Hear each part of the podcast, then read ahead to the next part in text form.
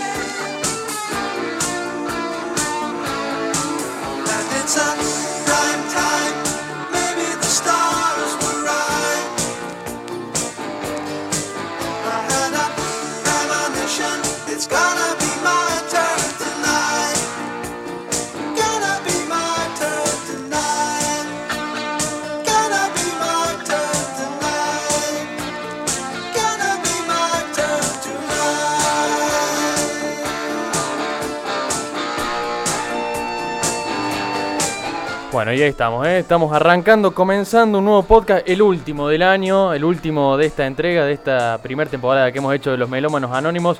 Hoy comenzando con Alan Parson Project, de este hermoso disco de los 80 años 1984 para Ammonia Avenue. Alan Parsons, Alan Parsons que estuvo cumpliendo años hace muy poco. Él me parece que el pasado martes, si no me equivoco, 20 de diciembre, 20 de diciembre estuvo cumpliendo años Alan Parsons. Alan Parsons, Alan Parsons. El disco no, estamos comenzando con este disco, pero Alan Parsons cumplió el pasado 20 de diciembre. Eh, nació en el 48, 73. Estuvo cumpliendo Alan Parsons. Buenas tardes, buenos días, buenas noches a la mesa. Eh, muchos nos escucharán en horas distintas, así que eh, bienvenidos. ¿Cómo están? Primero, agüita, no, bueno, ya nos traen agua. El productor acá, Toti, llegó con agua. Hay que tomarse un break. ¿Cómo anda, Seba? Buenas tardes, ¿todo bien? ¿Todo bien? Bueno, me alegro, me alegro. Hugo, buenas tardes, bienvenido. ¿Todo bien? ¿Todo tranquilo? Bueno, y aquí a mi izquierda, hoy ocupando el lugar de Juani, ya va a venir en un rato, Claudio Ledo. ¿Cómo estás, Claudio? Hola, ¿cómo anda Darío? ¿Cómo andan muchachos? ¿Todo bien? Todo bien acá. Bueno, gracias por esta bienvenida tan helada, tan Sí, eh, fresca, tan- fresca. tan fresca, jugosa. Fresca en un día de, calor, en un día de calor, una Me bienvenida. sorprendió, te digo, ¿eh? No, no lo tenía, ¿eh? Este, Muy bien, muy bien, muy bien. así que, bueno, bueno, está, ahí se sintió el... Se sintió, se sintió. ¿eh? Los micrófonos nuevos captan todo. Así que bueno muchachos, ¿cómo están? Buenas tardes. eh, bueno, nos volvemos a encontrar para ya para el, para el cierre. ¿eh? En- en- ya no queda nada, se nos va el año. Eh, se viene la Navidad, se viene el año nuevo. Así que este programa, vamos a aclarar, es especial de Navidad. Vamos a estar estrenándolo antes de Navidad, pero va a estar disponible también, por supuesto, para que lo sigan escuchando porque vamos a hablar sobre todas las cosas de música. Así que, bueno, hoy comenzando con, decíamos, Alan Parsons, que estuvo cumpliendo años eh, con este disco. Un discazo, ¿no? De, los 80 de, de Parsons. A, a mí me parece el disco más ochentero, ¿no? Con, con más eh, cinte ochentoso, con más melodía ochentosa, con, con más estribillo de los 80, ¿no? De- por lo que es Alan Parsons, ¿no? Sí.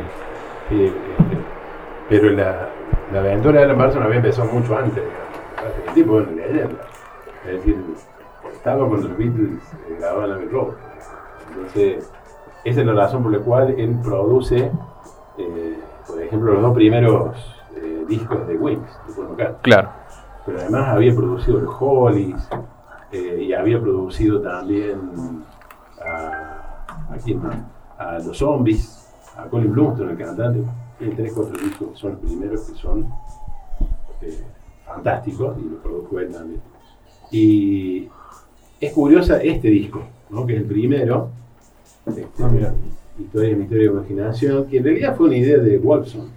El Alan Parsons Project es Alan Parsons y Eric Wolfson, que escribió las letras y tenía la idea de decir, no te podrá poner música a esto para hacer algo. Y bueno, hicieron eso. ¿no? Y esto es toda una aventura esto, porque claro, Parsons estaba en el centro de una serie de relaciones musicales impresionantes. Y la leyenda cuenta que cuando grabaron el disco, lo fue llamando, ¿no? A los Pilots, por ejemplo, a los eh, Utopía, a varios que, que él había producido, incluso el cantante del Holly, a Torres Silvestre y demás. Pero nadie sabía qué estaba haciendo. Es decir, lo fue juntando y después, al estilo de Phil Spector, juntó todo.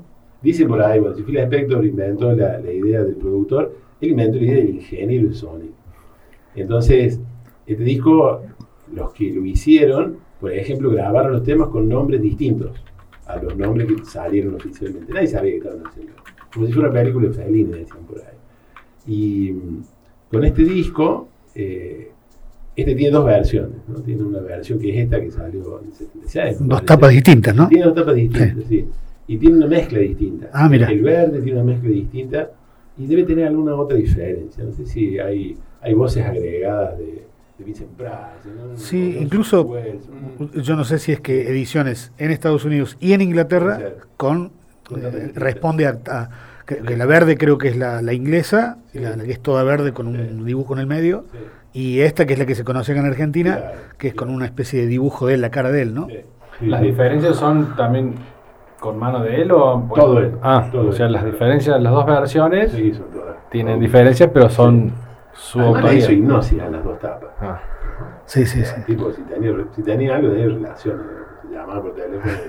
Sí, señor, sí, señor. Claro, claro. Este, y bueno, este es el primero de una trilogía que es extraordinaria, digamos, porque el que sigue es Yo Robot, Claro. ah, Claro. eh, que está girado directamente en la ciencia ficción. Se llama igual que una novela de, de Asimov, Sí. sin la coma. La novela de ciencia ficción, Yo Robot, y Yo Robot. Este, y tiene un tema ahí en Yo Robot que se llama Eclipse Total. Yo Robot debe ser del 77. Sí. ¿verdad? Sí, Y- por ahí. Esa novela es de un tipo que se llama John Brunner y salió ese año. Y es un instrumental, que es el último instrumental, el penúltimo antes de Génesis. Que también hay una especie de cita apócrifa, digamos. Cita una, un, un- un- un lugar de la Biblia que no existe. digamos. Génesis como si fuese más allá. digamos. Y después está Pirámide. ¿no? Que, bueno, Claro. eh, Pirámide, como dijimos alguna vez del 4 de Zeppelin, es lo mejor de lo mejor. Páseme, vamos. Bueno, muchos dicen que Yo Robot es el mejor, ¿no? Sí, Claro, sí, ahí, bueno. sí. Sí, sí. Pero es cuestión de gustos, eh, eh, pequeña, pequeñas diferencias. Eh, otros detalles del...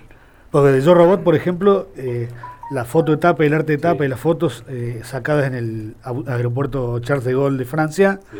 eh, de París, y, y muchos años después YouTube hace el arte de tapa de eh, All That You Can Leave Behind Sí, que en el mismo aeropuerto. aeropuerto. En la bajada, en la escalera. En- claro, en, en- en la misma, o sea, en la parte nueva, digamos, pero del, el- quisieron hacer como un homenaje, digamos, Ah, mira, a ese arte de bien. tapa histórico de Yo Robot. Sí, sí, sí. Que, que además abriendo la- el disco completo, Sí. ¿no? el arte de tapa, se ve como los integrantes están en, Están en distintos lugares. lugares del- del- de, de esas bajadas este, que son como, como, como brazos este, vidriados, ¿no? Muy bueno, muy bueno. Todos los detalles, siempre estuvo en todos los detalles. Este, pero tiene toda una historia interminable el.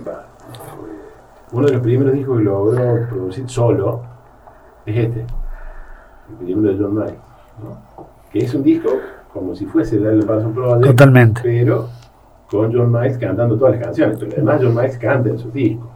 Sí. Es decir, Colin Blunton, que es el, el cantante del zombie, canta en los discos. Terry Sylvester canta en los discos. Este, Además que es un disco, eh, tal vez por, por, por llegar tarde a cierta información de este disco, el, del Re- Rebel de John Miles, que puede parecer una cosa, pero es otra, porque Sí. puede parecer un disco melódico, hasta romanticón, digamos, de, de música pop soul, digamos, y, y es un disco pro- progresivo. Sí, O sea, tiene momentos de rock progresivo muy a la Alan Parsons o, o tal vez algún momento de Genesis, por ejemplo, también, ¿no? además tiene música. Sí, sí, es tremendo, clásico, tremendo. digamos, sí, sí. Y, y- y orquestación, ¿no? Tiene un claro. laburo de mucho mano, instrumento, de mucho... Sí, sí, sí. Un gran disco, algo subvalorado me parece, Totalmente, ¿no? totalmente, sí. Bueno, y vamos a escuchar entonces un poquito de lo que es el lado 1 de lo que abre este disco, que es Un sueño en un sueño, como venía traducido acá, que eh, es la primera canción que abre justamente este primer disco. Eh, te lo muestro el carrito acá que está. Historias de un, miste- eh, de, mm, Historia de un misterio y fantasía, bien digo. eh, Alan Parsons en el estreno debut solista. Tributo a Edgar Allan Poe, ¿no? Claro.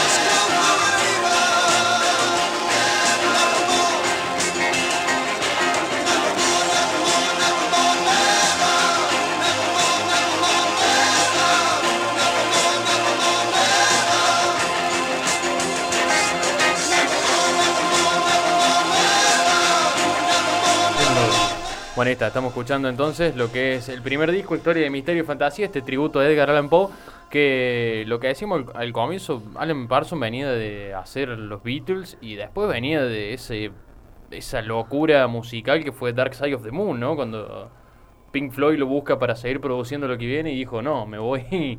eh, con- bueno, ahí está, Dark Side of the Moon, ¿no? Eh, no podía Quiero faltar. retruco. Quiero retruco. Quiero retruco. Eh, y apostar a una carrera solista después de producir semejante éxito. Eh, paréntesis, para Dark Side of the Moon, el año que viene cumple 50 años. Sí, señor. Eh, y hay ¿Y anunciado ¿Qué, un qué par va, de- qué va a salir ahora? Hay un par de reediciones. Viste que ahora se está usando la reedición No, de obvio. aniversario. Pero eh, viene, 70, es- ese viene así como cada dos años sacan algo. Sí, sí, sí. cada- Sacaron Animal. Claro. Eh, bueno, ahora Roger Waters sacó un disco que se llama The Lockdown Sessions, Ah, sí. que son sesiones de, de, de pandemia con reversiones de clásicos de Pink Floyd. eh, bueno, hay una versión de Cómodamente Adormecido, está bueno. Sí. claro, estamos en una época de las reediciones también, ¿no? Sí, claro. veo que Hugo tiene el, el lado oscuro de la luna, edición argentina. Eh, esta es la de época, exacta. Sí. ¿Y tenés alguna otra versión o no? tengo No, En otra. En otro. En otro formato. en otro formato, formato, sí, está bien, sí. pero en, en vinilo no. No, en vinilo no. Ah, mira. Sí, No, no, no, no encaraste alguna reedición No, de esas no. toqueteadas. No, no, no, no. Es este. este es el- Está, está bien. único- el- Es el exactamente igual la que tengo yo, por eso claro, es que sí. la misma que tengo yo, exactamente igual. Con el, Convivencia. con el triángulo en, un rincón y el convivencia sagrada del otro, ¿no? Este es el segundo que les produce en realidad. Porque el primero es el de la vaca. Claro, sí, sí, sí, sí. Este, si ahí tiene un tema en el, en el otro, en Corazón de Madre Atómica, que se llama El desayuno psicodélico de Alan. Que se lo dedican a él, obviamente. Mirá. Muy bien, buen se dato. escucha huevos fritos, que se, se escuchan ahí mientras hacen el- este, Mirá. toda la historia y después empieza la música. Pero sí, eh, él empieza, digamos, trabajando en Abbey Road y siempre dijo que, bueno, él era, porque lo mandaron a hacer eso, podría haber sido otro, pero él estaba ahí, digamos. Sí. En el momento indicado. Es como, eh, como Geoff Emerick, ¿no? Claro, que que- que está- claro, Sí. estaban como en el momento justo, Sí, sí. en el lugar indicado, ¿no? Sí. Como que no, no, Sí, sí. no, no todo estaba tan planeado y tan planificado. Sí. ¿no? Lo- incluso lo de Martin. Incluso Martin era el, el que trabajaba con música clásica digamos, y grababa discos de música clásica. Hay una anécdota graciosa de Martin que dice que su, su antagonista era Norrie Parmore, que era otro director de, de música clásica o de música popular, digamos, y que siempre le ganaba. Se sacaban al mismo tiempo discos y el otro vendía más que él, hasta que aparecieron los Beatles. Cuando aparecieron los Beatles, nadie se acordó más del otro. Saca lo que quieras, le decía. Sí, A ver sí, si me no, no, no hay ninguna, hay ninguna posibilidad. Este, y después siguió haciendo, yo no los traje todos, pero siguió produciendo discos siempre exitosos. O sea, el primero de Al Stewart, que es El Año del Gato, y vos escuchás las guitarras ahí, y Sí. son las guitarras de Parson. Sí. Y están en, en, en Miles, en los discos de él. Hay como un estilo, digamos, para grabar las guitarras que es típico. digamos. Este, hay una banda que se llama Pilot también, que la usa en los discos. También sacaron un simple de- del único disco que tienen, me parece, que le produjo él. Que el tema está bueno, el resto del disco más o menos, pero lo que está bueno es ese tema, ¿no? Y ese lo metieron número uno. Tipo, lo que tocaba, lo que toca, lo convierte en oro. Claro, los de Magic, ¿no? Claro, los demás. Bueno, ese es el tema. El tema Magic, sí, Magic, sí, sí, sí. se popularizó por entre los chicos más jóvenes Claro. como una reversión de Selena Gómez, me parece. Claro, que, esa que hace, hace- cuando hacía la esta serie de Disney, Ah, ella claro. que protagonizaba una serie, Sí, eh, hace una comedia infan- una adolescente, digamos. sí. Eh, la música se llama- era una bruja ella Sí. y la, la leitmotiv de la canción era Sí. Magic, que es la canción de Pilot, Claro. reversionada por ella, ¿no? claro. Sí. El, el disco tiene un nombre extraño, algo así. Otro disco más se llama. El, el- Sí, sí, el sí, disco, sí. no sé qué. Tiene un nombre raro. Sí, es una tapa como graciosa, ¿no? unas caritas, unas caras de perfil, sí, sí, sí. Como si fuera trilogía que mostraste vos el otro día, nada más que son como cinco, así que están ahí Sí. saliendo uno del otro. ahí, sí. Es un buen disco de, de- Sí, de- lindo. de pop rock de la época. Sí, sí, sí. Y después están otros menos conocidos, como los de Utopía, por ejemplo, que los usa en el. eh, en- tocan todos ahí en, en Historia del Misterio y Imaginación. Eh, Me olvidé el nombre del cantante de Utopía, el líder era Todd Rundgren. Todd Rundgren. Todd claro. Sí, Ah, sí, que después se hace productor. Sí, claro, Otro sí, monstruo. sí. De que podríamos hablar un día. Muy bueno, sí. No, buena banda Utopía. Sí. Muy buena banda. Es, es, es de quien Charlie saca eh, influencias. Ujú, exacto. Es un tema de, es un tema de Rundgren. Él lo graba, pero es un tema de Rundgren. La canción. La canción, Sí. sí. Temazo. Sí. Sí, sí. García siempre tenía buen gusto. Y sí, sí. Buen selector musical. Y sí. Sí, En la época de Cerú escuchaba mucho Water Report y ¿no? Sí. Ahí está. Usaba muchas cositas de Water Report Sí, en. Cerú Girán, ¿no? Sí, sí, sí. Totalmente. Bueno, vos has traído la variedad ahí, así que vamos a cerrar la efeméride con el que vos quieras. Me- creo saber cuál vas a elegir. Eh, Ya lo te- mira, Pirámide va a sacar ahí, sí, ya está, me imaginaba. Eh, el tema que vos quieras, vos decime y buscamos el surco. Eh, eh, ¿Cómo se llama? Eh, pone cualquiera, que vos quieras. Pero ahí viene. ¿Algún lado que prefiera o, primero, o le damos? Mama Gama, ¿no? Sí, sí. sí. Mama Gama es. Eh, Ya me olvidé también, ¿no? esto Pero es me parece lado que- B. Me parece que Mama Gama era el primer tema. ¿no? Lado A, viajero. Viajero. Ah, Voyager. Vo- eh, Voyager, sí, sí. Sí. Voy a. Que a mí me causó mucha curiosidad, que no- nunca creí que lo tocara en vivo. Y cuando vino acá y estuvo en Córdoba, el primer tema que tiró fue ese. Mm, qué sorpresa. Ay, no me acuerdo. Ya estaba hecho el Sí, recital. ¿eh? me voy, yo choripán porque ya escuché. Bueno, vamos a cerrar entonces este momento de efeméride festejando los 73 de Alan Parsons. Eh, Qué bueno llegar a esa edad así. Bueno, estaba un poco chacado ahora, estaba con algunos problemas de salud, me parece, había escuchado. eh, pero un genio absoluto, No, genio. indiscutible. Lo amo, yo lo amo. La Carolina. Sí. A la vuelta, eh, música navideña. ¿Eh? Vamos a hacer un programa navideño. eh, música. a- a- calculo que cada uno tiene su caballito de bachata para la fiesta, para Año Nuevo. Me imagino, sé, si alguno se le ha asado decir esta canción, este disco nos falta. eh, algunas canciones propiamente navideñas también. Así que bueno, a la vuelta Va a estar eh, va, a estar, eh, va a estar picante. Así Sí. que bueno, vamos a escuchar entonces ahora, festejando los 73 de Alan Parsons, ya suena Voyage.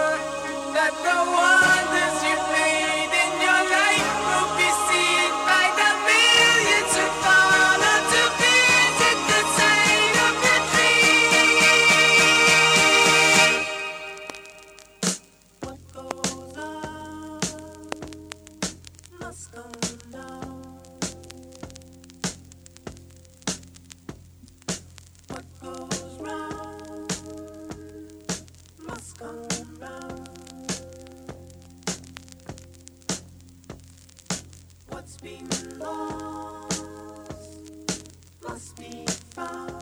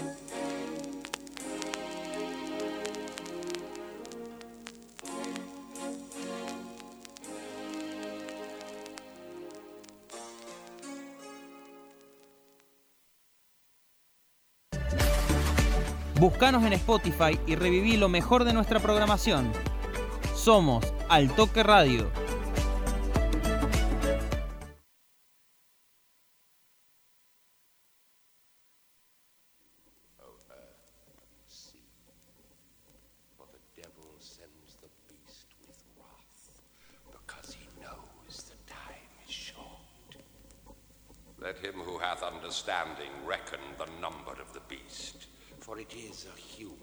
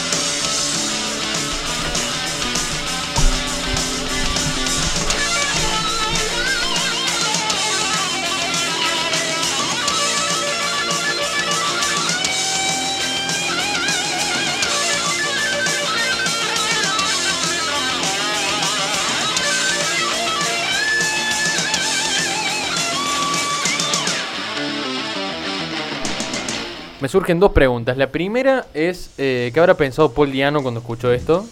Eh, porque la banda hizo un giro de 360. Y segundo, ¿qué pasa por la cabeza de Sebastián Bustos que arranca la Navidad con esto? O sea, si arranca la Navidad con esto, no quiero saber qué le queda para después de las 12.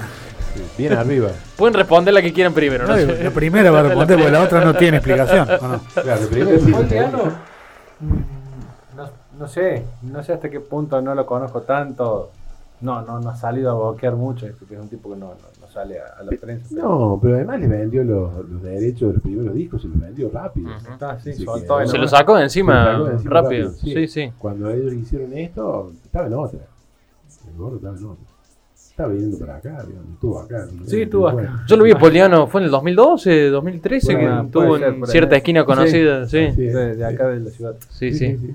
Y esto no es un, como una, como hablamos recién, es la previa esa de el, el ansia previa a cuando te sentás a comer. Estás preparándote o esperando que venga la gente a tu casa o acomodando y ya querés hacer cosas antes de ducharte y ponerte Claro. bonito. Este es un disco para, por ejemplo, estamos hablando de canciones que uno escucha en Navidad, no necesariamente navideñas, discos que sí, no pueden Sí. faltar en Navidad. Claro. Este es un disco de decir, prendo el fuego tipo 7, 8 de la noche o Sí. 6 de la tarde, 5 si estás Sí. haciendo un- algún bicho más grande, eh, y pones este disco, un disco de decir, ¿suena a esta hora?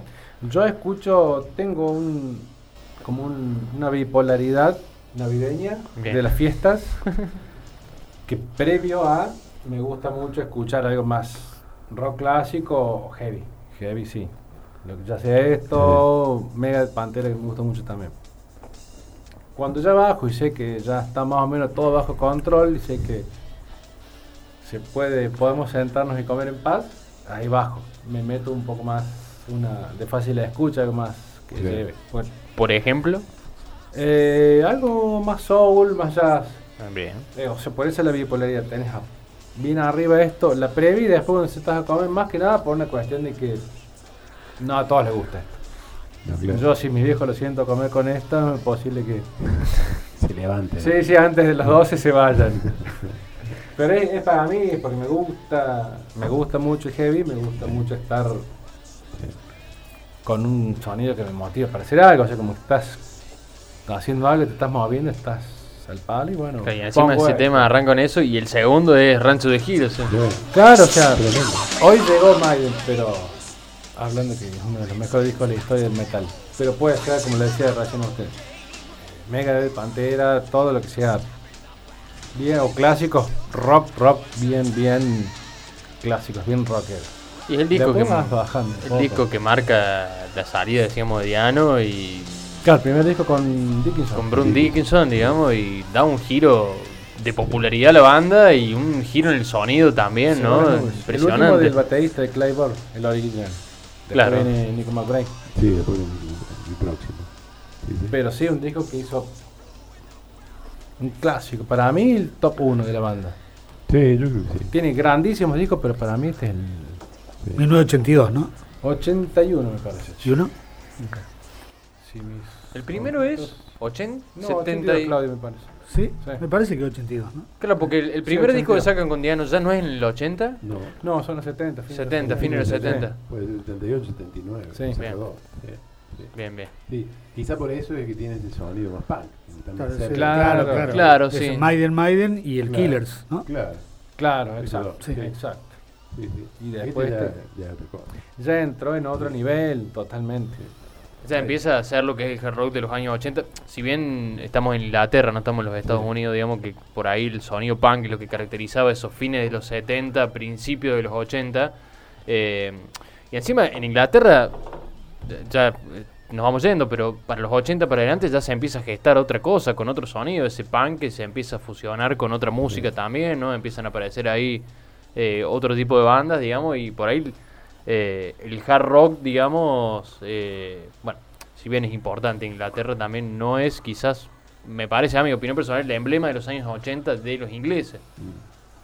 Sí, Eh, se vira un poco, en general, el rock vira un poco hacia los sintetizadores, Claro. en Claro, general, sí. a principios de los 80, eh, aflora mucho más el New Wave, otro tipo de estilo, pero sin embargo, me parece, y yo hablo de oído porque no soy del, no, no conozco profundamente el, el- estilo, el género, pero me parece que Maiden, de alguna manera, eh, empieza a meter cosas de rock progresivo dentro del metal en los 80, ¿no? Sí, Sí, sí. O sea, se va para un lado más de más Sí. progresivo dentro del metal, me parece, ¿no? Tiene momentos Sí. de instrumentación larguísimos. Bueno, el último tema de este disco es el de Hollow Be the Name, Claro. que es un himno Claro, que hasta sí. el día de hoy lo siguen tocando y tenés instrumentación larguísima, tenés un par de coros y... Pero bueno, como decís vos, eso, meten... Y ellos son de hacer estas cuestiones. Sí. Hasta el día de hoy tienen esas... Sí, que, que en Estados Unidos hay como una más, más todos más volcados hacia el glam, ¿no? Sí, claramente. El glam rock, Sí, el glam sí, metal, sí, digamos. sí, es lo que domina la escena del Sí, metal en los años claro, 80 en los, los Estados Unidos. Sí, sí, sí. sí, sí. Claro, Más- más sí, sí, sí, hueso. sí. Twisted Sí, sí. Sister, Motley Crue, Poison. Sí, sí, seguro. Esto tenía otra otra concepción. Sí. Dentro- aparte que son muy particulares ellos, Sí, tenían eso como decís vos, el progresivo llevado a este estilo. ¿no? Insisto, en una escena de por ahí los 80 en Inglaterra empezaba a aparecer el ska, el reggae. Pero los New Romantic, los New Romantic Claro. son todos ingleses. Claro, Eh, sí, sí, sí. Duran Duran, los, qué sé yo, los- Sí, sí, Espandó, ¿vale? Espando Ballet, los IQ 100, este, los Human League, Sí. son todos Sí. ingleses. Son esas bandas que en ese momento eran desconocidas y que el MTV empieza a meter porque eran baratas de conseguir. Sí. Claro. Explota MTV con esas bandas en los Estados Unidos porque los derechos para pasar los videos eh, eran baratas, porque eran bandas desconocidas a principios de los 80, después explotaron todo. Claro. claro. Duran Duran. Sí, sí, después Sí. empezaron a explotar. ¿no?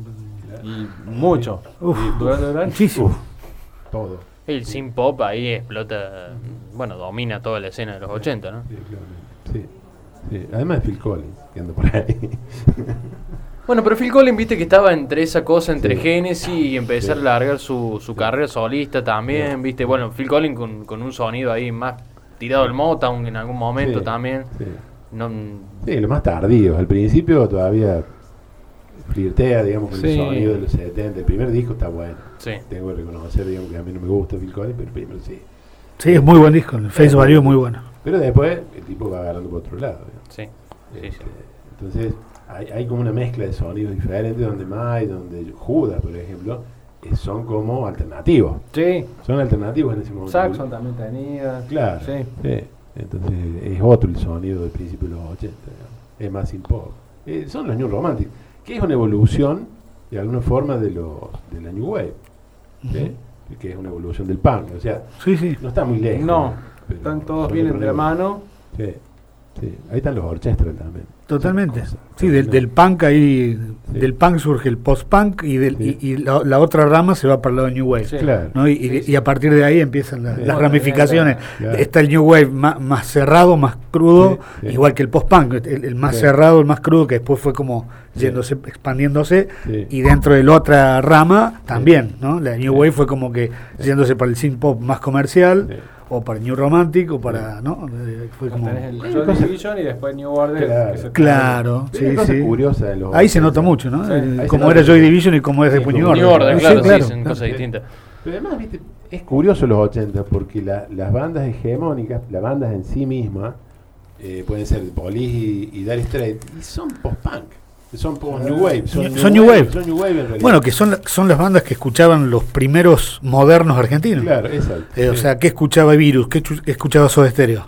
Eh, eh, eh, siempre contamos la misma historia, de las Sí. azafatas que traían los discos que acá no se editaban, Claro. de, de- de post-punk, de New Sí, Wave. sí, Y los tipos, vos escuchás los- el Sí. primer disco de Soda Stereo, sí, eh, el, el- el- el aura general que tiene esa música sí. es XTC, Sí. es The Police, Sí. e- es, son esas bandas, Y bandas hay Wave. de- banda- y hay una banda olvidada que se llama The Fix. de Fix, claro, The sí, Fix sí, es sí. una banda que escuché los primeros de Soda, por ejemplo. Sí, y totalmente. The Fix. Muy parecido. Muy parecido. Sí, sí, totalmente. Y están ahí también. Son, que son Exactamente. ingleses también los Fix. Sí, sí, también. Sí. A la distancia lo vemos a eso. En su Sí. momento era algo. En su momento era novedoso, Novedoso. porque no, no, no, no llegaba no fácil. tenías, claro. no tenías el Claro. acceso. Salvo que hubiera alguna publicación especializada que vos te ponías a leer, Y que te pero, pero que acá no nos llegaba Claro, tampoco, ¿no? claro. Le podía llegar a alguien en Buenos Aires en una de esas, pero Si ¿de dónde sacaba la información? claro. o sea, Claro, sí. eh, habrá sido la pelo en algún momento, Sí, sí. pero después ya en los 80 no, no- estaba la pelo, ¿no? No, Y estaba la- rock and pop. la rock and pop, Sí. que era lo, lo más parecido a algo de, de rock internacional Sí, así sí, más sí, abierto, Claro. y a partir de ahí llegaba, pero eran Sí, telegramas, o sea, de botas, sí, eh, sí. porque había- recuerdo que había una página que se llamaba, era solo una página, ¿no? Se llamaba algo así como Telex, no sé qué, como siendo títulos, ¿no? Ti- noticias títulos. Entonces, ahí vos te enterabas más o menos de 30 bandas o artistas qué estaban haciendo. Entonces te decía, bueno. Siouxsie and Banshees entró al estudio, decía, nada más. Ah. ¿no? Eh, ba- barra, claro, barra, punto y seguido. Eh, al lado decía, eh, no sé, no gira sé, XTC eh, inició la gira por Europa. Claro. Después venía Chao. la imaginación del que informaba. Claro, armaba el pero uno, como lector, ante tanta falta de información y tanta avidez de, de- de- de con- de ver qué pasaba, te hacía un mundo en tu Y cabeza. los- por lo menos necesitaba los, no- los nombres de los tipos. los nombres, claro, nombres, sí, los sí, nombres, sí, sí. Sí, sí, sí, claro. Imagínate ahora que, viste, ya, Sí. ya vas, buscas ahora y ya tenés la data completa de todo. Sí, ¿no? sí. Te saca la Todo. duda inmediatamente. digamos. Sí. Wikipedia ahora Es tremendo. Sí, es fundamental hoy. En, en el salto de los 70 a los 80 también hubo una mutación de las revistas. ¿no? Porque la pelo de mediados de los 70 tenía una sección de discos que tenía cuatro páginas. Claro. Era una cosa tremenda. Alucinante. Alucinante, que era lo más lindo que tenía. Y después empezó a aflojar la pelo con eso y empezaron a aparecer otras que tenían una sección de discos, pero era medio Breve. breve, cuatro o cinco discos. Bueno, yo recuerdo, me, como, como no sé, como soy un queso, no sé tocar ningún instrumento, no nada, compraba la Toco y Canto, que era una revista de los 80, Sí, sí. la Toco y Canto, que traía, era como la canta rock, digamos, traía letras y acordes, Claro. ¿no? Y al final, en la última página, traía seis críticas de discos, seis, de seis discos. Claro. Yo compraba todos los meses la revista para ver la crítica de disco, porque los otros no entendía nada. Pero eh, era, era era hermoso, era una locura hermosa, digamos. Fue la combinación rara. La más- la- a mí me parece, siempre me pareció, ¿no? que la más extraordinaria revista que hubo acá en Argentina se llamaba Rock and Pop Superstar, que fue de finales de los 70, Ah, mira. eh, debe haber sido dos años, ¿no? y después se convirtió en la eh, Rock and Pop y después la urla y mutó, digamos. Pero esa tenía una sección, empe- empezó a extraña, digamos, empezó como para hacer historias, la, historia del rock, y después empezó a hacerse cada vez más moderna, digamos. Entonces tenía que haber más, eh, más información sobre bandas nuevas y, y tenía una selección de discos impresionante. Y te enteraba de mucho.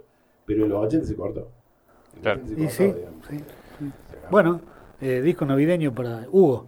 Claro, sí, sí. No sé, yo te iba a preguntar qué, qué porque ya trajo Hugo por el principio, empezamos con el Seba, ¿qué trajo Claudio Ledo? ¿Tendrá algo No. que ver con lo que hablábamos? No, no, porque o- eh, eh, la verdad que no, no, no tengo discos fijos así para, para, para Vas poner. variando, vas variando. Voy variando, pero sí eh, coincido con Seba que por ahí el momento de la, de la, del ritual, supongamos, de prender el fuego, la previa. Más el momento quizá, y a lo Eh, mejor eh, también- ese, ese me parece que es el momento más de uno, ¿no? Sí, que sí. y siempre para mí tiene que estar acompañado por un vinito, Sí, perfecto, un sodeado, por ejemplo, con mucho hielo, algo bien fresco. La música se acompaña con algo Y, fresco, digamos, totalmente. eso siempre. y ahí sí me gusta un ACDC, por ejemplo, ¿no? Bien. Al- algo que es como clásico, pero al mismo tiempo es básico, ¿no? Que, que- y que invita como al- a la tertulia, invita al, al- al acercarse al fuego, ¿no? Eh, eh, Claro, algo así sí. me, me va, me gusta. Bien. Eh, por poner un ejemplo, después puede saltar para otro lado, pero sí, sí, eso puede ser. Pero yo lo que traje hoy, traje discos navideños que tengo muy poco, la verdad que estaba pensando. No, no tengo mucho.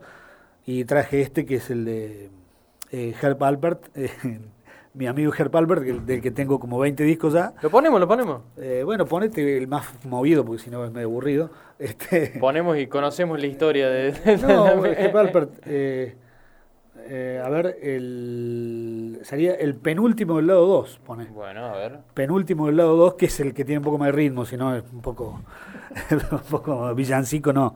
Para esta hora me parece que no. Jingle Bell Rock. Eh, sí, el, el rock del. el- claro, el, el jingle bell rockeado con trompeta sería, ¿no? Sí. Para Herb, Albert, que es norteamericano, estadounidense, Claro. pero que por esas cosas de la vida tenía como una simpatía con México. A ver ¿no? si le enganché lado. Viajaba mucho a México, él es de Los Ángeles. Ah, estamos muy ahí. Sí. Ahí va. Bueno,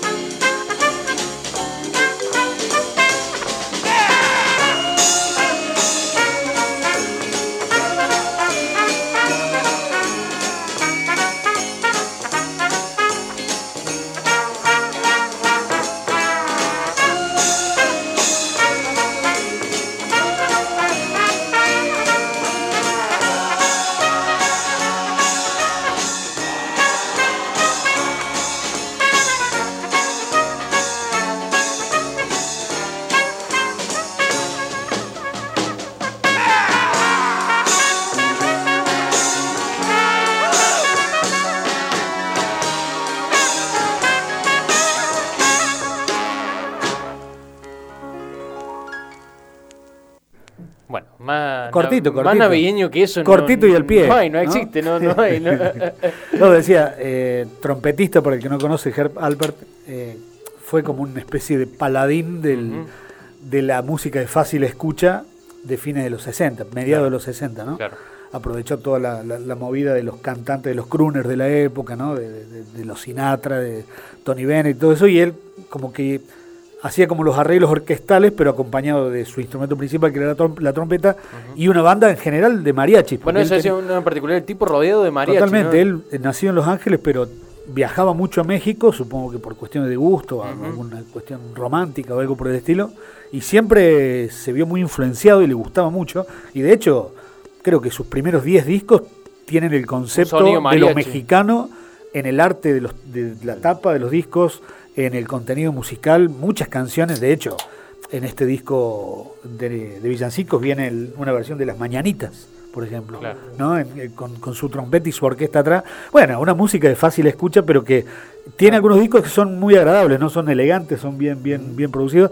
Digamos que Herb Albert es el fundador del sello Del sello, AIM, AIM, Claro. lo fundó él, eh, la A es de Albert, ¿no? Un sello histórico después para lo que va a ser Totalmente, para el sonido. de- totalmente. Lo funda en 1965 con, con su amigo, un productor cuyo apellido empieza con la letra M, ya me olvidé el nombre, ¿no? Moss, ponele que era, no recuerdo, pero Sí, eh, Albert, eh, eh, Alpert es la A de AM, es de Alpert, ¿no? Es el fundador del sello y él empezó a producir un montón de artistas que estaban en la sintonía de él, ¿no? Por ejemplo, por eh, un- una sociedad de muchos años, Sí. Eh, gran compositor y arreglador. Eh, él produjo a, ya me voy a acordar, a Claudine Longuet, Ah. la cantante Francesa. francesa Sí. estadounidense, eh, que tiene una voz muy suave, muy dulce, bueno, le produce todos los discos. Y eh, su banda, lo- los Tijuana Brass, como se llamaba, Albert y los Tijuana Brass, que era su banda. Después es- paralelamente tenían su propia carrera, que era la Baja Marimba Band, Claro. o Vaya Marin- Marimba Band, que es una banda donde la marimba es el principal instrumento. Claro, todo un sonido muy ligado a lo, a lo mexicano, a lo latinoamericano. Y, y- a y sí, y, y una Sí, cosa como, caribeño también, sí. como de world music, digamos, de música del mundo, bastante adelantado a la época, porque era algo que también estaba como de moda en Estados Unidos, pero que venía de la mano de la aparición de la bossa nova, ¿no? de toda la cultura esa hispana, latina, que le llamó mucho la atención a los yankees, ¿no? Y ahí, ahí graba Sergio Méndez también. Sergio Méndez, ese era el otro. Bueno, Sergio Méndez, otro que está totalmente eh, eh, emparentado con Gerald, Geralbert. de- Claro. eh, es más, yo creo que le ha producido algún Sí. disco Bueno, Albert a Sergio Méndez. Que tiene el Sí, sí, sí, sí, claro. Sí, sí, sí, el, el sello de él, de, Sí. de toda la vida, sí, sí. Bueno, mira, claro, AIM, bueno, AIM de Police, un montón de bandas, ¿no? Sí. Uf, un montón. son- Sí, no, un, un sello que por ahí lleva bandas, por- decir, vamos a arrancar el ejemplo de Poli, una banda que no tiene nada que ver con el sonido de lo que es esto, digamos. o sea, No, es no, absolutamente, no, no, no, distinto. le- es que el sello se abrió. histórico para bandas históricas también, ¿no? Sí, que claro. fue, Es que se, abrió, se abrió, el sello se abrió a, a- a todos los rumbos, digamos, ¿no? Bueno, yo esto no hace falta ponerlo, pero traje el disco de la familia Sinatra, ¿no? Donde cantan todos, eh, Frank, Frankie Jr., que no cantaba, pero está medio disimulado ahí, eh, Tina. Tina, que es Miss Sinatra, ¿no? Tina Sinatra, la mujer, y Nancy, que sí cantaba, por supuesto, ¿no? Y este es un disco de, de villancicos, eh, hecho por alternativamente por ellos cuatro, canta uno uno, otro cantan a dúo, este, ah, eh, Frankie Jr. está En los coros. está eh, así muy muy en segundo plano. Pero hay una canción que la canta Tina, que se nota que no es cantante, pero es divertida la canción, es divertida. Hacen el, creo, no sé si el Jingle Bells o algún otro de los conocidos. sí, ah, no, no, eh, Santa Claus eh, viene de ciudad. Santa Claus está por. Claro. Es- sí. es- es- esa la hace Tina. que- que- es, es entretenido, es divertido un disco de villancico este, con, con la familia real, digamos, americana. Claro, sí, sí. man- por el, eh, comandado por el mandamás, digamos. Era, el- era la- capitán. el, el, el, el establishment, digamos, de- de comercial de la música de la época indicaba que bueno, esta era la familia perfecta americana, ¿no? Claro, sí, totalmente. Todo vestido de blanco, ¿no? De Navidad. Familia blanca, digamos. Sí, tal sí, cual. Italoamericano, ¿no? Italoamericano. Toda la cosa religiosa ahí metida en el medio también.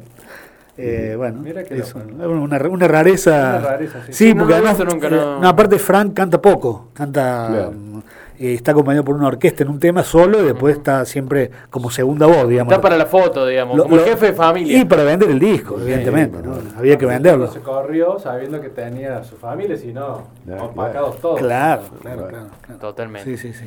Eh, bueno, hablando de discos navideños, el Seba trajo uno que es buenísimo, buenísimo, una joya, boludo. Es una banda que está buenísima. O sea, son los. Yo diría, si no. eh, sí, son la, la primera boy band, digamos. No sé. Blancos, quizás. Blancos. Sí, porque tenía agrupaciones de, de muchos, pero eran negros y tenían toda la onda. Bueno, si hablamos en algún episodio de los Boys to Men, por ejemplo, en Claro, que fue una de las primeras gran boy band del momento, pero bueno, estos son los New Kids on the Block, Claro. Eh, que tiene un disco temático Sí, señores, navideño. a Sebastián Busto le gustan Iron Maiden y New Kids on the Block. Bueno, hay que que, decir eso. que un, que día, decir un día le dije al Seba a Cherio, Seba, préstame un par de discos para poner en la feria, en la última feria de vinilo que hicimos ahí en Ojo de Barro. Eh, y me dice, bueno, te mando un par, qué sé yo. Tres de New Kids on the Block. Tres. No, no, porque el tipo le gusta, le gusta. No, si el loco dijo que era bipolar. Lo, No, pero, además yo hice plata con ese disco, que eso también lo confieso. Pero aparte- No, porque ese disco se lo vendí yo. Ah, ese es tuyo. Entra, entra en una categoría que por ahí, al principio, tú cuando sos muy pibe, no estás definido. Cuando buscas tu, tu rumbo musical, Claro. tu norte, y te guías por lo que hay en la tele, Sí. o un primo, o un amigo te trae. Y en la búsqueda, en el afán de decir, bueno, ¿qué me gusta? te Aparecieron aparece los esto, te New aparece esto, me apareció mi primo, escucha a Alan Parsons también, y Whitesnake también, otro primo. Pero en el camino, juntas todo. Claro, lo que hay. Obvio. Y esto, viste, es parte de. Al principio decía, bueno, no, él lo ocultaba porque yo escuchaba heavy. No, después te encanta. Está, Nunca me dejó gustar. Claro.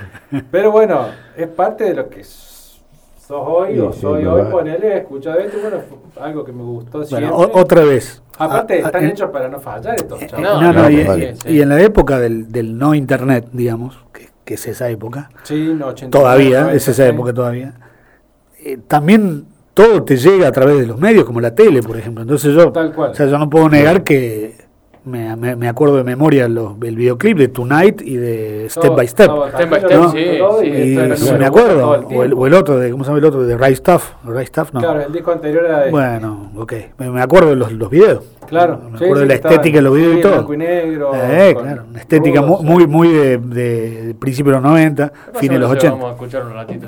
Bueno, y este es exclusivo. Este es, es temático navideño, navideño. Sí, Este... No sé si.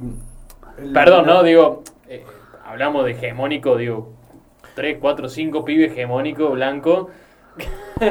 También, digo, Pero haciendo la- canciones de Navidad. eh, Bueno, ese disco no se editó acá en Argentina, por ejemplo. Claro. es, es una edición en Yankee, ¿no? Sí. No, no salió acá. Me No, parece no que no. porque No, no, no. Vos me dijiste que estaba. No, no. No, no, no salió acá. El hit es el primero. El hit es el primero, Sí, sí, sí. me sonaba el nombre. Sí, sí. Ahí lo, ahí lo vamos a Y bueno, los pibes. A ver, déjame ver bien. El, el primero del lado 1 es. Claro. Sí. Eh, bueno, tenés producido por Maurice Starr. Bien sonido. Mentor Me. Maurice. Y este sonido tecno del fin de los no- Totalmente. 80 y principios de los 90. Ese, Sí, pues el rhythm and blues este, Sí. de, de- que de- de los grandes productores que hicieron triunfar a Winnie Houston y a todo. Claro, es, es eso. tal cual. Sí. Bueno, si escuchas la canción lenta de MC Hammer, tiene esa basecita también. They have no food to eat, they have no place to go. But we are God's children, we have to learn to love one another. Just remember they could be us, remember we are brothers. I'm not trying to darken up your day but help others in need and show them there's a better way. This one's for the children, the children of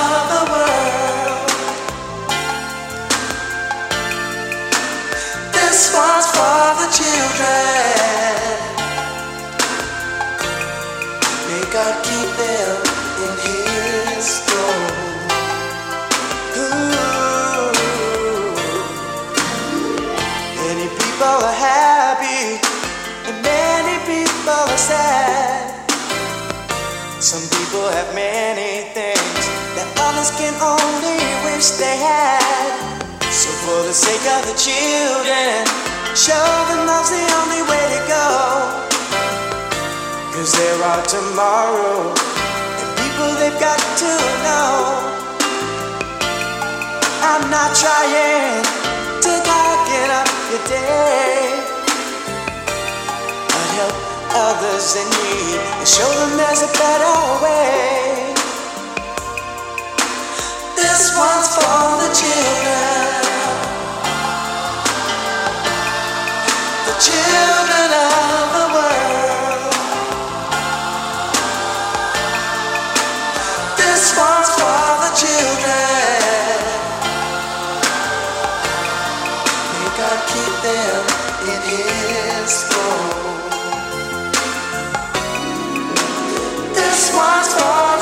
children.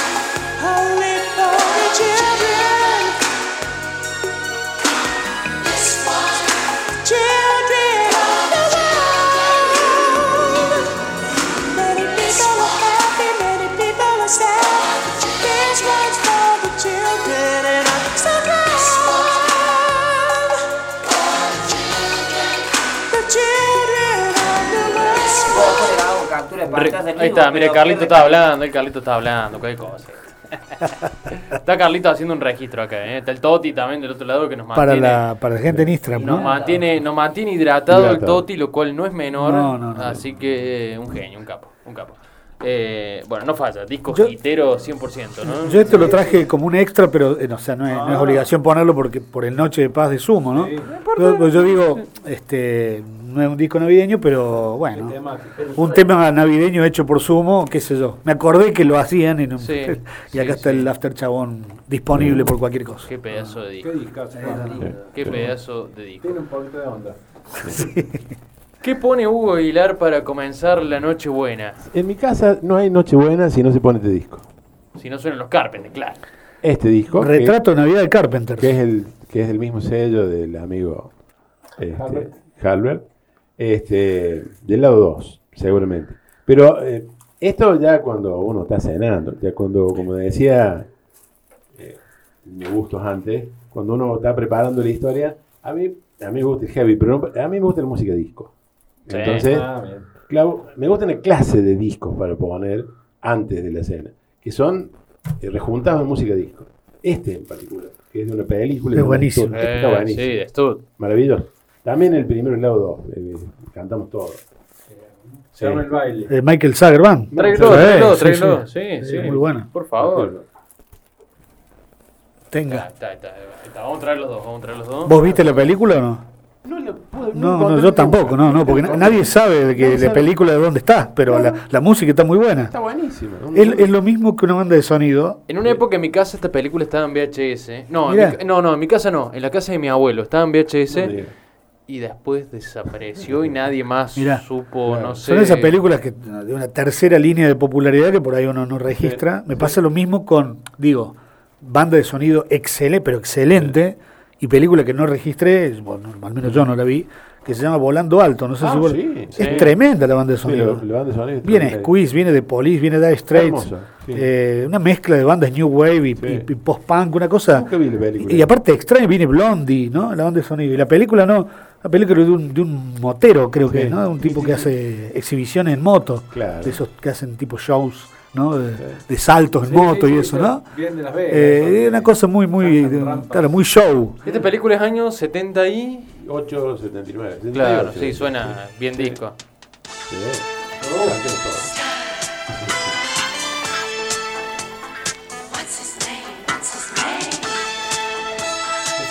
La guitarra Squire ahí.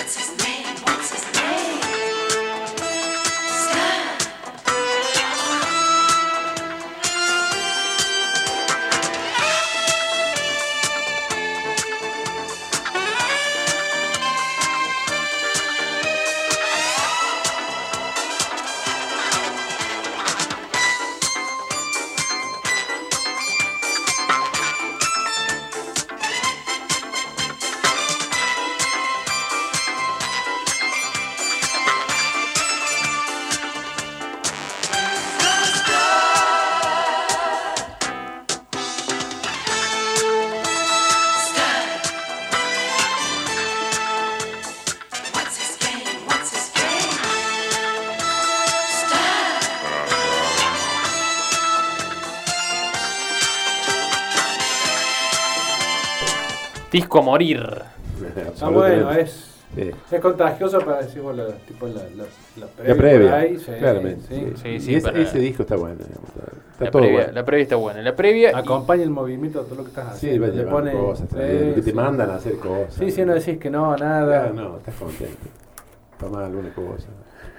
Sí, igual que es parte de la previa, obviamente. Sí. Todo, todo suma. Sí. En esta época todo suma.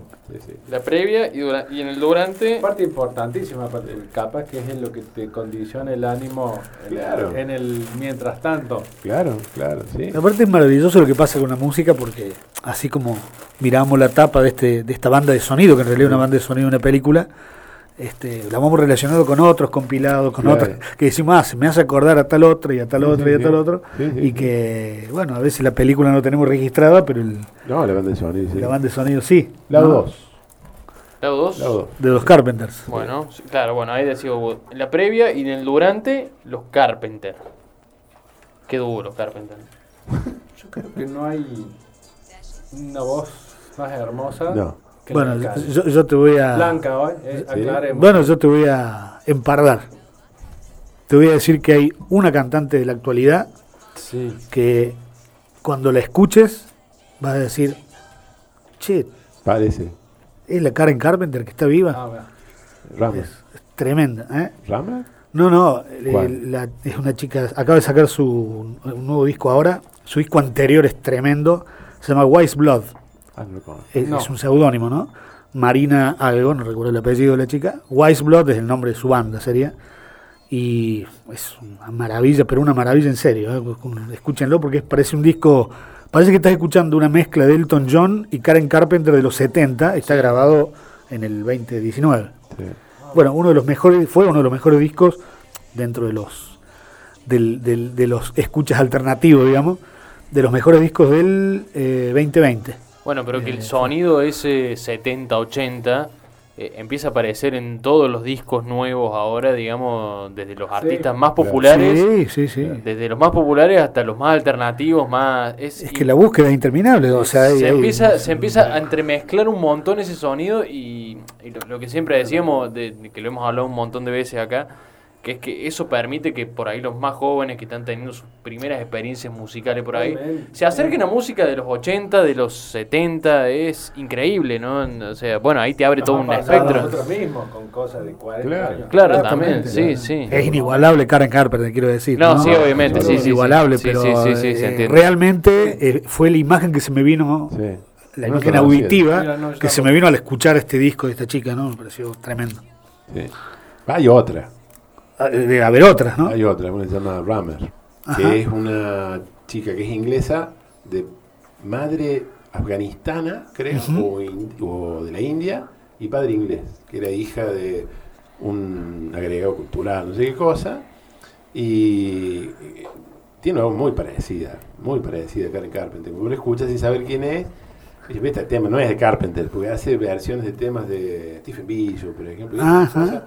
Debe tener tres discos, cuatro. Una maravilla. Mira qué bonito. Sí, Mirá. canta precioso. Y Joana Cassidy cantaba lindo también. Oh, Muy parecido al- a, Karen. Este, y un poquito más acá, a principios de los 80. Pero acá en Argentina casi no se escuchó nunca. ¿Y los Carpenter hubo en Navidad es este disco o los Carpenter en general? No, este disco y los Carpenter también. Cuando se termine este disco ponemos los otros. Este disco que estamos escuchando acá, porque la gente que no está viendo es eh, Retrato de Navidad, justamente. digamos. El, el marrón ese que tiene todos los éxitos. Ah, sí, sí, sí. Claro. Sí, sí, sí, que Los no 22 falta hits. En ningún hogar. Yo, yo tengo uno de los Carpenter que es eh, toda la tapa negra con Carpet en dorado, no sé cuál es ese, Sí, que también sí. es un disco bastante conocido. Y ese grandes éxitos que salió, que ese tiene 10, 12 temas. Claro. Claro, otro sí. tiene 20, sí. Sí, sí. Sí, hay uno de 22, ¿no? Sí, sí, Clásico total. Pero rompe con todo por ahí. Te gusta un estilo, pero me pasa a mí. sí. Que yo escucho, escucho su voz y la música, porque por ahí no es lo que yo no Claro. voy a comprar. Claro. No, no consumo ese estilo, Claro. ese género. Pero me fascina, me fascina porque. Aparte de toda su historia, ¿no? Sí, También. sí, sí. Eh, pero La parte de ella con su hermana, pero sola pidió un par de discos medio ochentosos. que Sí, no pasó nada. No pasó nada. Sí, Pero, cuando escuchas, se te cae todo. sí. Además estaba mezclado Paul Williams, ¿sabes? Que, Ah. que era otro hallazgo de tu amigo, este, de Herb Alpert. Eh, Paul Williams es un, antes de ser un solista conocido, escribe y les escribe a ellos. Ah. Entonces ellos están en algún momento en los primeros discos entre Barbájar y Paul Williams. ¿no? Cuando se empiezan a, li- a liberar de Barbájar, entran en la onda de Paul Williams, el, el segundo o tercer disco, y la producción es eh, extraordinaria, digamos. Y mete discos, mete temas, eh, meten ellos antes que los grabe eh, Paul Williams. Paul Williams lo saca después, Ah. en, su, en su disco. Ah, extraordinario, otro, otro personaje también. ¿Quién fue el que le dijo salir de atrás de la batería y Claro, alguien le dijo, sí, porque ella no iba a cantar, Claro. tocaba la batería. en Pero primero. muy bien tocaba. Extraordinario. Re bien tocaba. Fantástico sí. baterista, sí. Eh, porque era, era muy tímida, según padre. Entonces, alguien escuchó, no, que cante ella. Y no cantaba el ritmo. Bueno, me parece que yo vi la peli hace un tiempito, un, un documental que cuestiones de lo que desencadenaron su muerte fue también que la hagan salir de, de la batería y ponerse en forma para estar al frente, porque Sí. no era tan flaquita antes cuando estaba al frente, era un Sí. más rellenita. Y yo creo que parte de su obsesión por querer estar bien le lleva lo que- Sí, sí, están lo- los ideales de la moda de cada época, ¿no? Claro. En- y en los 70 la moda era estar bien flaco, ¿no? Claro, sí, las- claro. chicas especialmente pasó, tenía que se ser flacas, ¿no? En los 80 cambió, porque en los Sí, 80 sí. era más rellenita, Sí, más cachetona, ¿no? El- el- Sí. el- el- el- el- ese ítem que a veces suele ser cruel, ¿no? Pero, Claro, son como los estilos de cada época, de las bellezas de cada época, ¿no? O lo que se consideraba normalmente bello, digamos. Claro. Bueno, Sí, sí, quien le favoreció por ahí en su momento de sacarle de atrás la batería, por ahí Claro. terminó. Claro, posiblemente su, personalidad no, Sí. no, no, Claro. no, no era la más este Más fuerte por ahí. la- claro, la, la más eh, indicada para, para determinadas cuestiones. Sí, ¿no? sí, Claro. tal cual, sí. Una cosa extraordinaria que tienen los discos de, de los Carpenter, que uno los escucha y parecen simples, pero en realidad tenían un trabajo de producción, o sea que empezamos hablando de Alan Parsons, de grabación sobre grabación sobre grabación, y para el colmo eran absolutamente perfeccionistas los dos. Entonces eso también llevó al... Tenía que ser exactamente como querían que fuera, digamos. Entonces era mucha presión también. Sí, sí, estaban, sí, totalmente. Muy Este, presionados.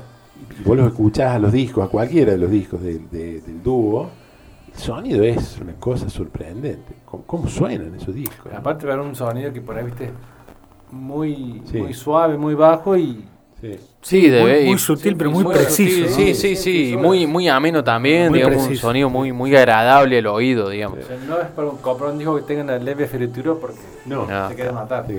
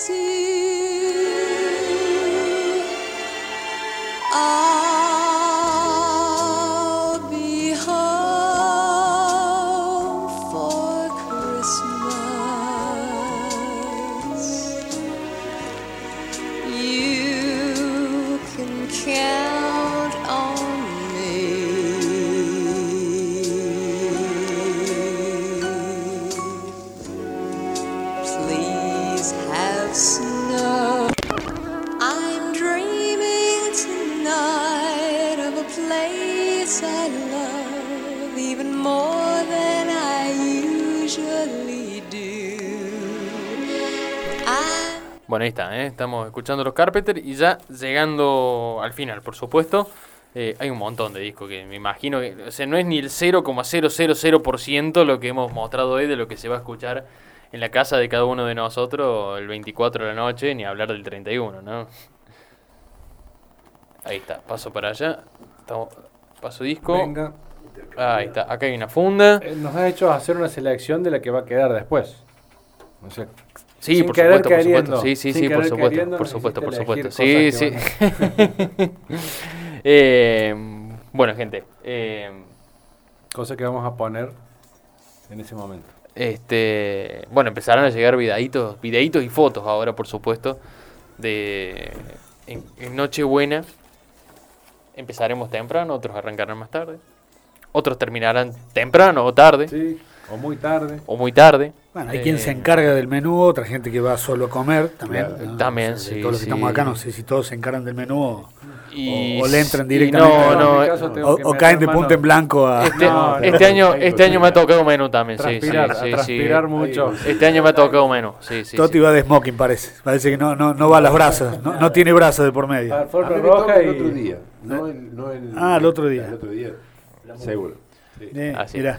Che, gente, bueno, eh, el agradecimiento por supuesto a, a ustedes por estar acá, Juani también que no pudo venir, pero que también ha sido parte, el Toti, el Sin Carlito. duda, sin duda. Eh, por supuesto a, a todos los que nos han acompañado y que le dan play en Spotify al, al, al podcast. Eh, vamos a volver el año que viene.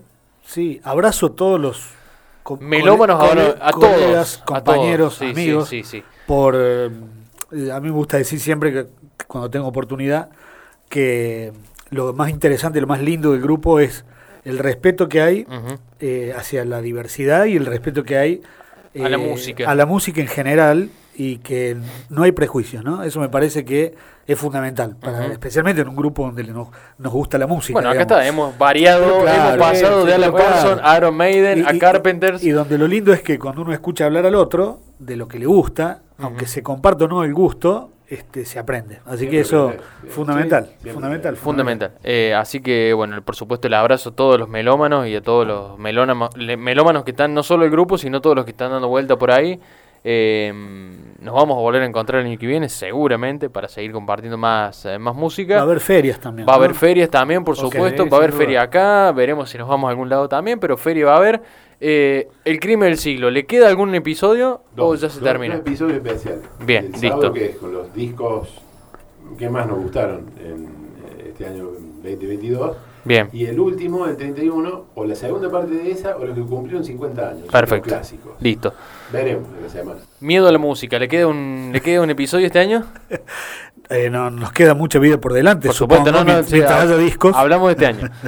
Eh, sí, la idea es, eh, vamos, si hacemos tiempo la semana que viene, hacemos este un, un video muy, muy atrasado, o sea, con contenido muy atrasado, pero como a mí me gusta, como la música para mí no tiene edad, no tiene tiempo, porque yo veo que como lo hace muy bien Hugo, muy correctamente, que es muy aplicado, y muchos otros youtubers, entre comillas, que hacen en sus canales lo propio, eligen lo mejor del 2022. Bien. Yo todavía estoy debiendo escucha y video de discos que me gustaron del 2021.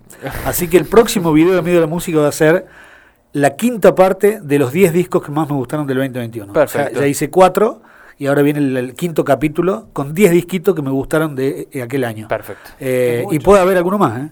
O sea, o sea que ya, se- ya serían 50 que me gustaron del 2021. Perfecto. Eh. Imagínate, tengo que empezar a escuchar el fin del 2022 los del 2022. Claro, claro. No, Imposible. No, no, no. Yo prefiero por ahí no poner. Claro. Si no te pones. a Claro, contarlo, te bueno, mal. es para darle un, un contexto solamente, pero después la gente que se acerque es solamente para que diga, ah, bueno, a ver este artista que Está, listo, está, está, ya está está, bueno, no, no importa está qué año salió, sí. ya está más Che, le quiero qui- tirar la última y ya nos despedimos. Eh, discos que quieran tener el año que viene. ¿Qué discos Ah, le gustaría sí, tener el año que Dios. viene? ¿Qué Digo, traje puede ser uno, uno que digan. ¿Qué trajiste para mostrar? ¿Ya lo tenés? ¿Ya lo tenés? Ah, Claro, ¿Qué trajiste para mostrar? Que o tenés una, una lista de deseos. Ah, lo trajo en casa. Ah, muy bien. Ah, bueno, Steely Dan. ¿Qué es lo que es? El más Aja de famoso disco de Steely Dan. Ah, bien, bien, bien. El Ella o Aja, como quieran ustedes. Claro. Aja acá. y Aja con J, ¿no? Aja con J, claro, no es Aja, no es Aja, no, no es la banda no, Aja. No. No, no, no. no. Es- ese quiero. Es Aja. Bueno, Está muy bien. Perfecto. Está muy bien. Yo voy a ser menos pretencioso. A ver, ya está Seba. en la mesa. Seba. El innuendo de Queen quiero. Que Uh, sale ahora con la ah, nación. ¿Ya salió o ya? Está Ya salió. Por eso, por eso. Tal avíseme que le hago el encargue. Sí, sí, Tal. No hay problema. Lo Claudio. busqué muchos años. Uy, y son muchos, pero yo me debato siempre entre un clásico y un moderno. Y algo que me haya gustado mucho de ahora, eh, diría que uno de los que tengo en mente es el primero de Madness, que me gusta mucho, One Step Beyond, de Bien. 1077. Me gustaría tenerlo. Eh, hay reediciones muy lindas. Ujú. Y de los nuevos estuve viendo ahí, pispeando cosas que salieron este año que están buenas. Eh, por ejemplo, eh, para salirme un poco del post-punk que me gusta mucho, hay disco nuevo de Destroyer, eh, la banda esta de Dan Be- eh, que es, es miembro de los New Pornographers. Sí. Bueno, sacó como, con su grupo paralelo que es Destroyer, un nuevo disco que está espectacular, lo escuché, es una mezcla así de, de, de soul moderno con, no sé, con, con, eh, psicodelia, tanta una cosa mezclada, muy, muy alocada y muy novedosa, así, eso me gustó mucho también. Entre esos dos, digamos, por decir dos, pueden ser 20, no sé. Vení, Carlitos. empezamos el año con uno. Acércate Sí, con Carlos. Tíralo, tíralo en la pasada y yo le digo, ¿qué te gustaría ¿Qué te tener el año que viene? tener el Así, año Uno, que viene? uno que me diga, este lo necesito el año que viene. Yo muchos, pero. sé Eh, pero ¿por qué no habla? Ahí nomás cerca del horizonte el de Queen.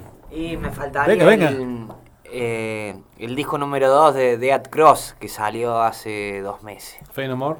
Algo. Y el, y el The Real Thing de, de Faith No More. Esos dos. Esos Angel dos. Dust, ¿lo tenés? Ese sí, lo tengo todo, me falta solamente The Real Thing.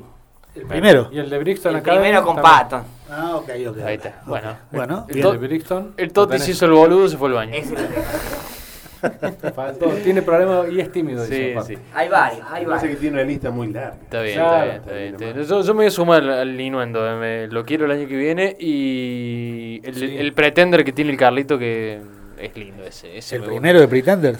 El primero de los Eh, Pretenders. de- ese lo, lo deseo hace mucho. Ya, Extraordinario. Bueno, ¿Algún- yo le compré el segundo. algún día va a Se llegar. lo compré al amigo Es- Martín Carrizo de Córdoba, es disco en un Córdoba. disco- es un disco- Porque no tenía el otro, yo tenía el otro, le compré el otro. Ese de los Pretenders es un disco espectacular. Son, con eso yo ya, ya estoy. Así que. listo, el año está listo. Sí, sí, sí. sí. Y Así bueno, que... sea uno por mes, pues mínimo. Claro.